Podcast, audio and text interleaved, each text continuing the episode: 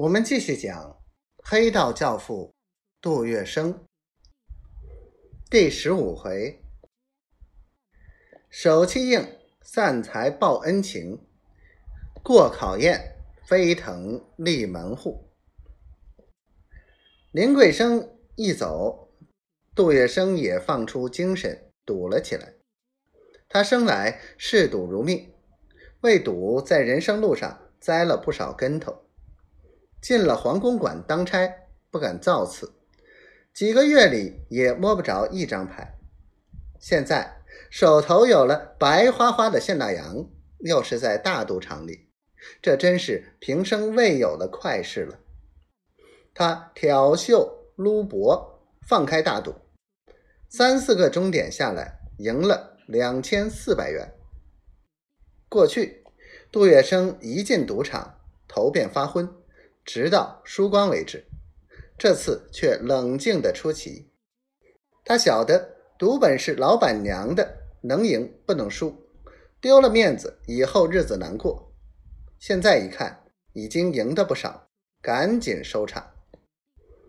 杜月笙站起身来，双手抱拳，做了个四方一，笑嘻嘻的打个招呼：“时候不早，老板娘等回音儿。”兄弟，先走一步了。这赌客们都瞪眼瞧着他。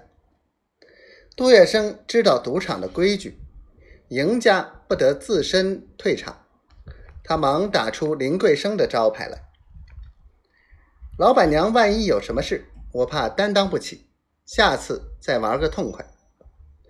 这一招真奏效，赌客们只好自认晦气。干巴巴的瞧着他，得意洋洋卖出了宫心计。杜月笙将筹码换了现钞，兴冲冲雇了辆黄包车回到同府里。